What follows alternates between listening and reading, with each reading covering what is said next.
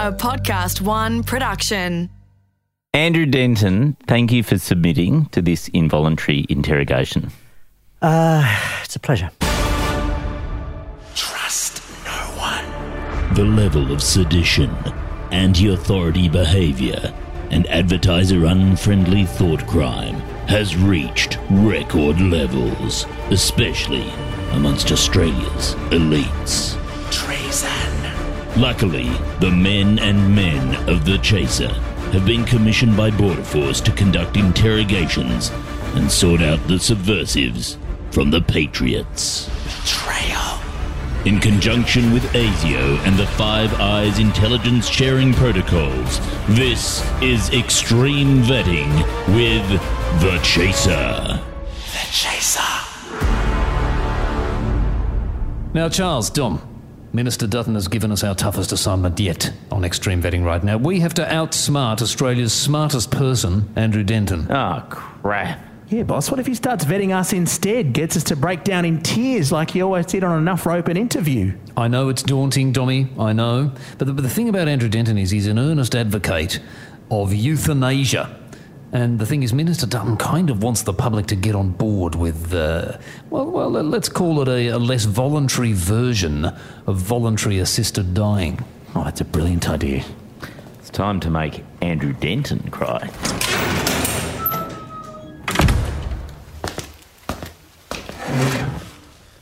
What's your full name? Andrew Christopher Milroy McTavish, Hitler, Lucretia Borgia Denton. And uh, what's your age? Uh, geologically, uh, quite young, but in actual fact, I'm 59. Parts of me are 72. One part of me is 106. Wow. Okay. and uh, and what's the worst thing you ever did as a child? Ah, probably the worst thing I did was um, I set fire to our front fence in the Blue Mountains in the middle of summer.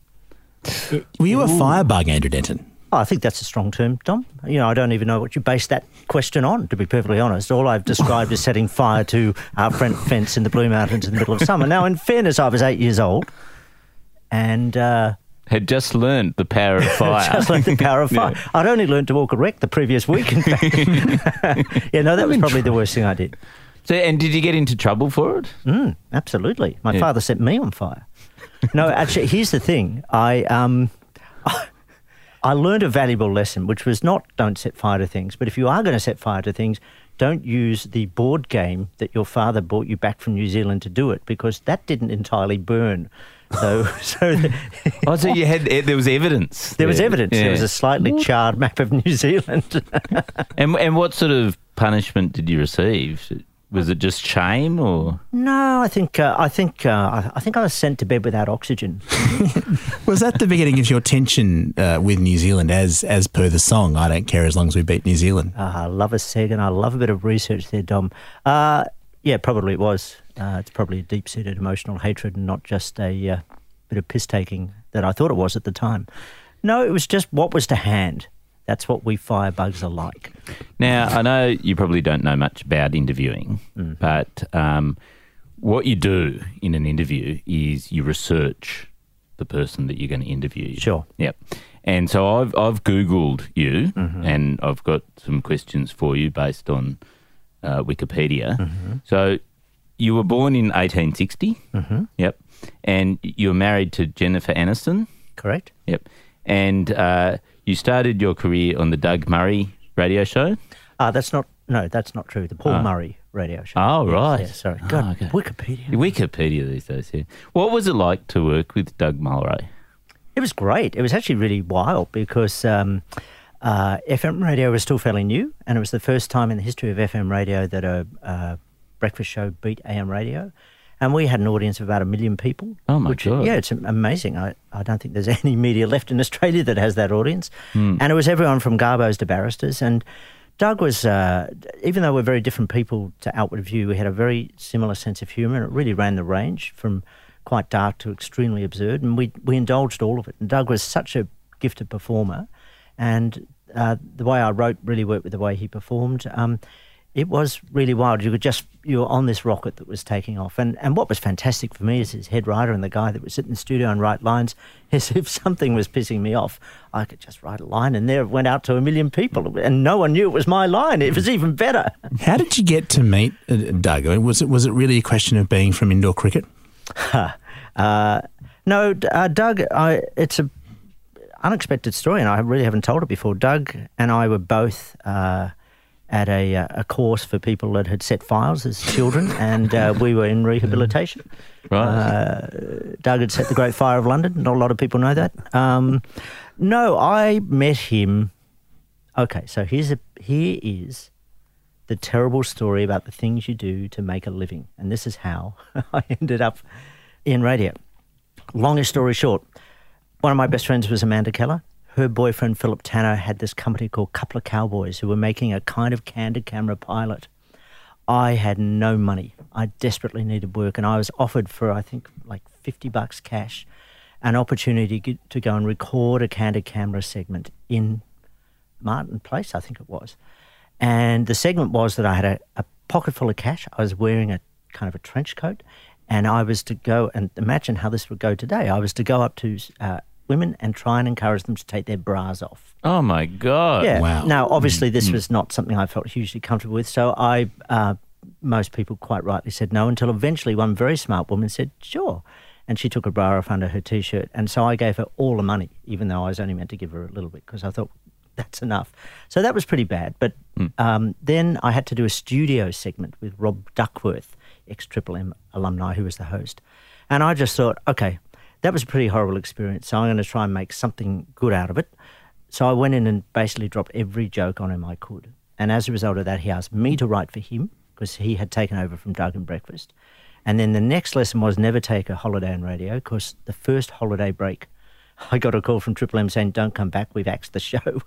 And then Doug came back and he'd heard some of the stuff I'd written and he contacted me and it went from there. We, we got on pretty much immediately. Can we just take a break? Well. Actually, Yeah, let's just take a break. I don't know about you, but I'm having all these flashbacks from working with him years ago, and uh, just feeling like I'm 23 again. Um, What do we do? How can we turn things around? Shall we bring out some of the gear? yeah, let's let's um, torture him. Okay. Always works. Yeah. Yeah. cool. Andrew, Hi. I just, it's been lovely hearing your story. Just, Uh, just sorry, can just you- one second. Yeah. Could I just step up for one sec? oh, um, Do you mind? I, I don't just- think I'm allowed to, but No, if you don't mind. Um, I have worked here before. I, you okay. can trust me. Thank you. Thank, I'll be back in just one second.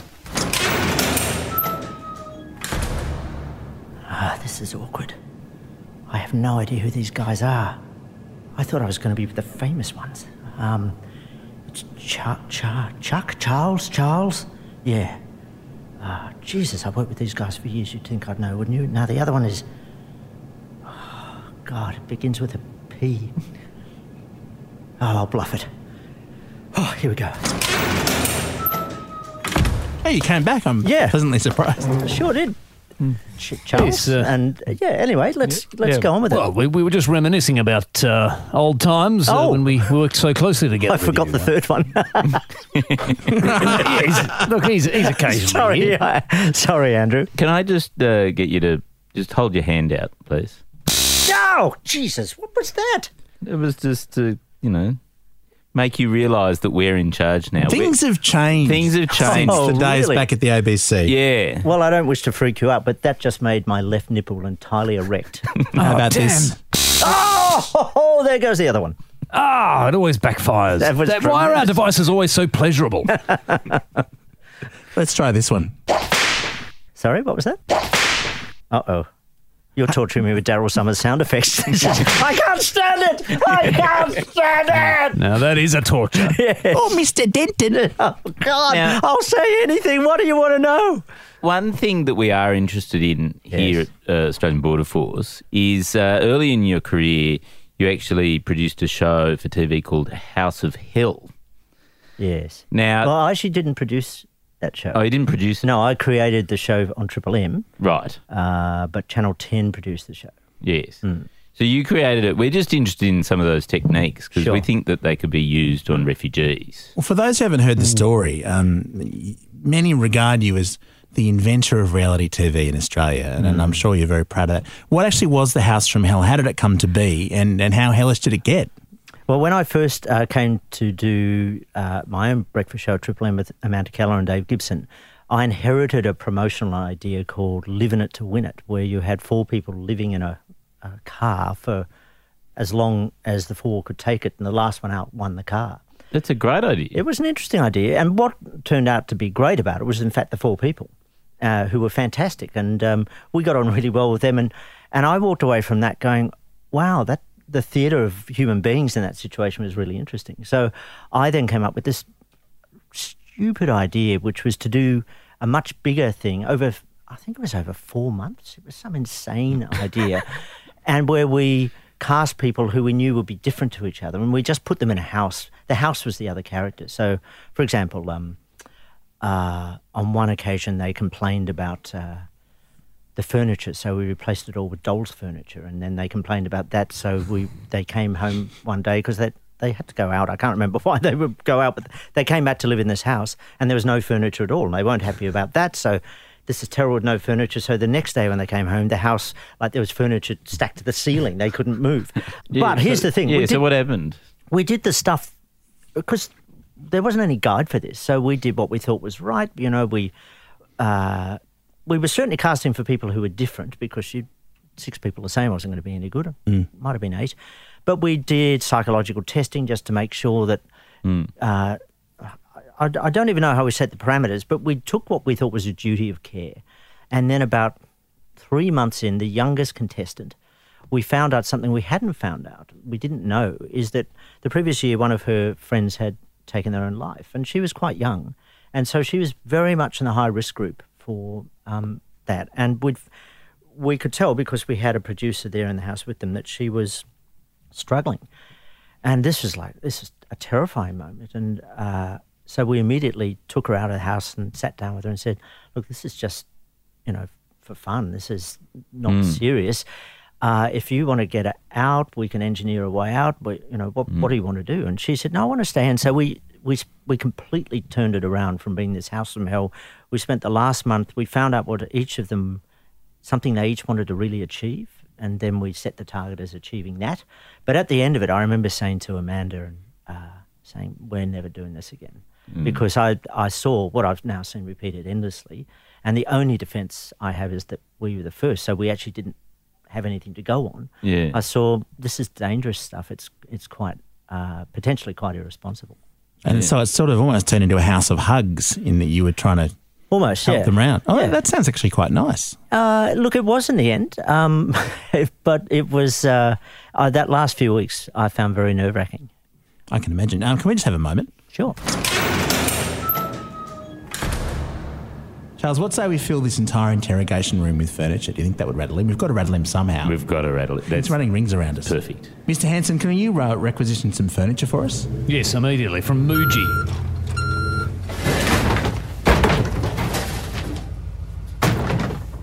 Andrew, you'll notice that the room is now full of furniture Yeah. and it's flat packed, so you'll have to get assembling, I'm afraid. Well, flat pack goes with the back of my head, so I'm perfectly happy about that. uh, I love the fact that you've actually made me appreciably about seven feet higher. So thank you. This is great. Do you mind if I just step out for one second? This is dreadful. I mean, I think I'd rather. I think. Oh God, I think I'm going to be sick. I, oh God, no. Oh. Oh. Oh, I've just remembered the other one's name now. Andrew. Ah, here we go. So, Andrew, I'm here listening to those stories of radio. What strikes me is the budget that you had. I mean, that's Yeah. an extraordinary. You couldn't do anything like that nowadays.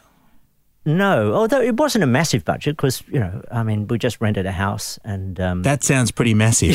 that's, a true. budget. I mean, that, that's dollars. That's above zero. Yeah, that's true. it's- That's true. No, look, But also was- in Sydney, that would be like a million dollars to rent a house.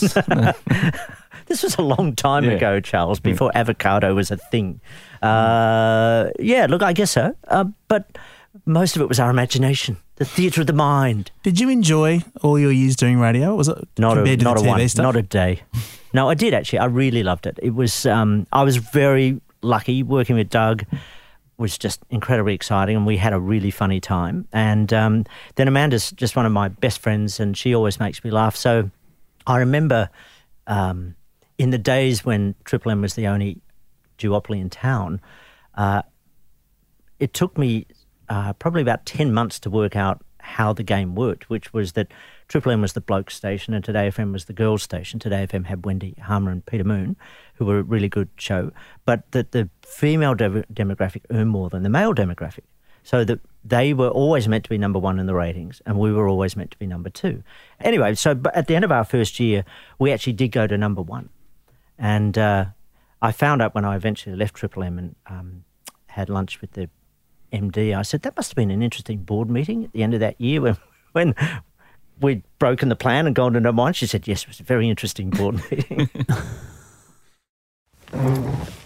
Because sometimes, every now and then we went to number one, but usually we were just at number two. And I'd say, I wouldn't worry about it because um, we're meant to be in this position. But I can assure you, we have a way better time than uh, Peter and Wendy, who, even though they did a great show, actually didn't enjoy each other's company. Whereas we used to have a hilarious time. And the most hilarious time was directly once we came off air and had our meetings, where we said all those things that you could never say publicly just to try and make each other laugh. Okay, so then you went from radio to working with The Chaser for a while. Um, is that on Wikipedia? No, no, this was a thing that you pitched to the ABC Uh-huh. to get enough rope up, as I understand it. I don't know. I don't. I remember enough rope. They I made you do M. this terrible uh, comedy show with a bunch of kids Ah. as part of the enough rope deal, wasn't that right? Could I just step outside for one second? Do you mind? Oh, this is really awkward. I, I, I remember Randling, David Tench. I don't remember this one. I mean, I've made some crap, but I don't remember that. I'll just play along. Let's see how we go. Uh, yeah. Oh, those were days. Um, I wonder what became of those guys. Do you do you know any of them? How do you decide which projects to do? I mean, I, I don't Yeah. mean to be disparaging, but but they haven't all worked. Many of them have worked. But what's the process? Because you, you get offered so many different things. You have a million ideas all the time. How do you chart a career? Because you've done so many different kinds of things. I don't get offered that many things, uh, interestingly, um, because I've mostly tried to create my own stuff. I don't know. I just, um, I, in the case of Chaser, because it is coming back to me now, but uh, that was just sheer chance in that I uh, subscribed to the newspaper, and I remember thinking, look, it's not a soft absorbent, but it's certainly got its uses. And uh, it made me laugh, to be honest. And as um, those guys, if they're listening, would recall, uh, I was invited to launch, I think it was the, the second year. And um, I just really enjoyed their level of uh, disrespect and humour and energy. But that was just one of those real punts, as in, why don't we try and make television? Nobody knew that that was going to work. And that's actually the truth of all television the good stuff and the bad stuff. Um, you know, uh, it's a surprise to me either way. When something goes really well, that's a nice surprise. And when something goes really badly, that's a not so nice surprise. But they're both a surprise because nobody has a clue. Well, uh, David Tench, that was the highest rating first episode of a talk show ever in Australia's history, wasn't it? I think. Was it? I actually didn't know that. Yeah, I think it was. Um, were you surprised that it then sort of didn't work out the way you'd envisaged? No, because you could kind of tell, re- you- even with that big rating, you just, there's a vibe. You can tell when something's working, when something's not. So, so what happened with David Tench? Well, uh, without naming the person, there was a very brilliant performer who um, the character of David Tench was built around. Uh, probably the most brilliant performer I've worked with. Um, but unfortunately, um, not long before we were due to go into production, it became very clear that he wouldn't be capable of doing it. And uh, it was one of the most unhappy conversations I've had to have in my professional life, where I basically, for his own goods, had to say, we're not going ahead with you. And ultimately, that person was very grateful, but at the time it was really painful. So and, this was um, Mm, And it was such a because for people who don't know what David Tench was, he was the first real animated television host in real time. in real time. So I had grown up watching and loving Max Headroom. I love the attitude of Max Headroom, and this is this is exactly how I pitched David Tench to Channel Ten. And this was in the days where a pitch this short could could get you a, a show. I said. I I bumped into the Channel 10 management the only ever time I went to the big international television festival. Horrible thing. I never went again. And they said, You got any ideas? And I said, Oh, yes, I do have one. Uh, it's a, an, a, a real time animated television show host. Uh, and the point about a cartoon is that no past, no shame, no future, no fear. They'll ask and say anything.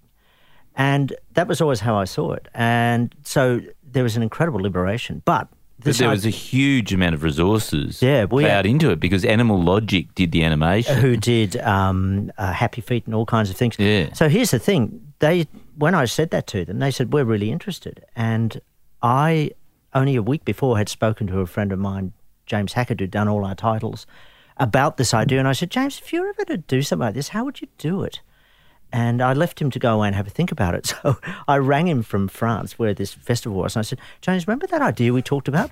How would you do it? So at, at this time, there was, it had never been done. So in fact, to create a real time animated host, which Animal Logic did, it required an enormous amount of resources. It was a world first, and so much of a world first that it actually, the feat wasn't repeated until last year oh, really? when uh, BBC caused quite a stir by having a real time animated Vladimir Putin.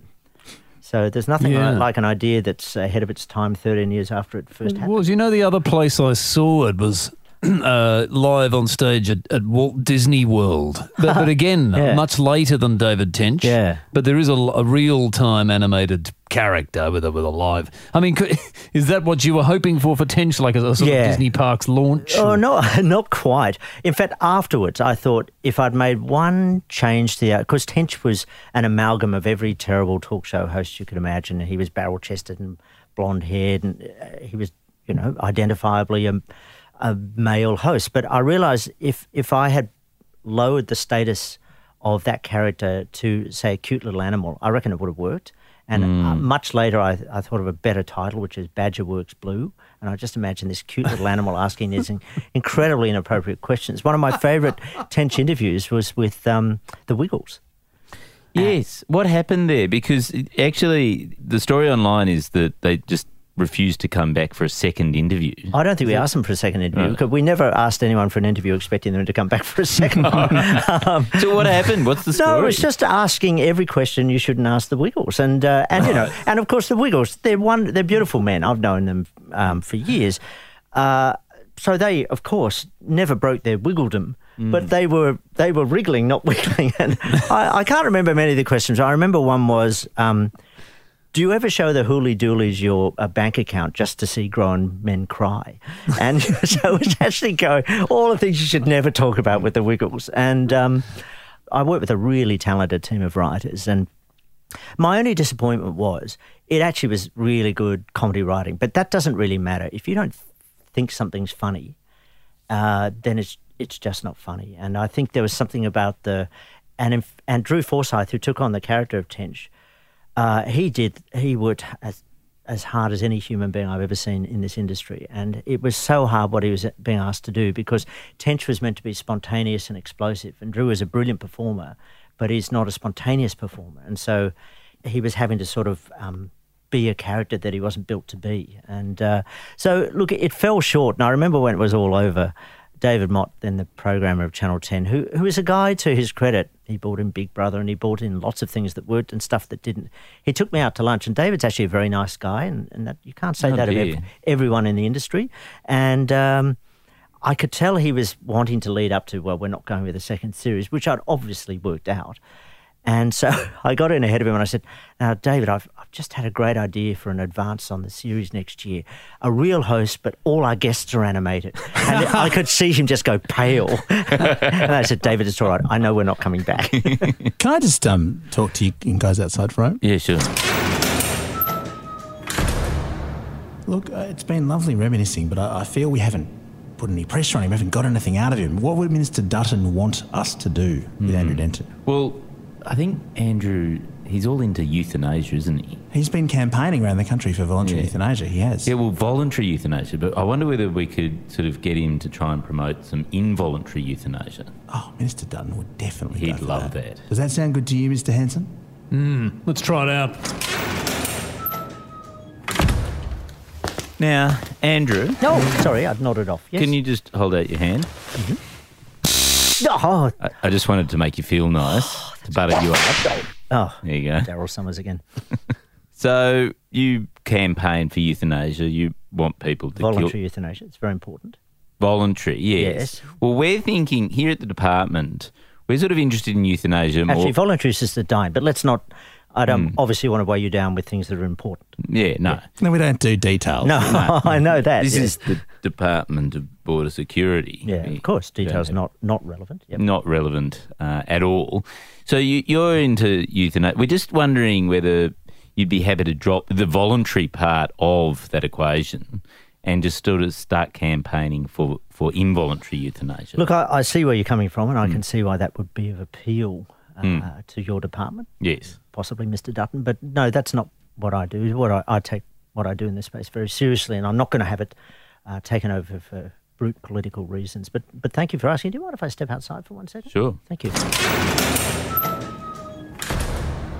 Okay. I think I'm going to get the fuck out of here.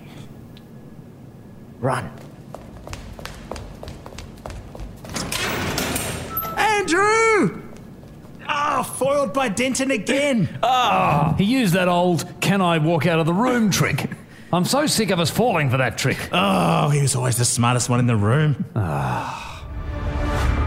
Extreme Vetting with the Chaser was written and presented by Dom Knight, Charles Firth, and Andrew Hansen. Recorded in collaboration with Podcast One Australia. Produced by Alex Mitchell and audio production by Darcy Thompson. For all episodes, search Extreme Vetting Podcast. Listen for free at podcastoneaustralia.com.au or download the new Podcast One Australia app.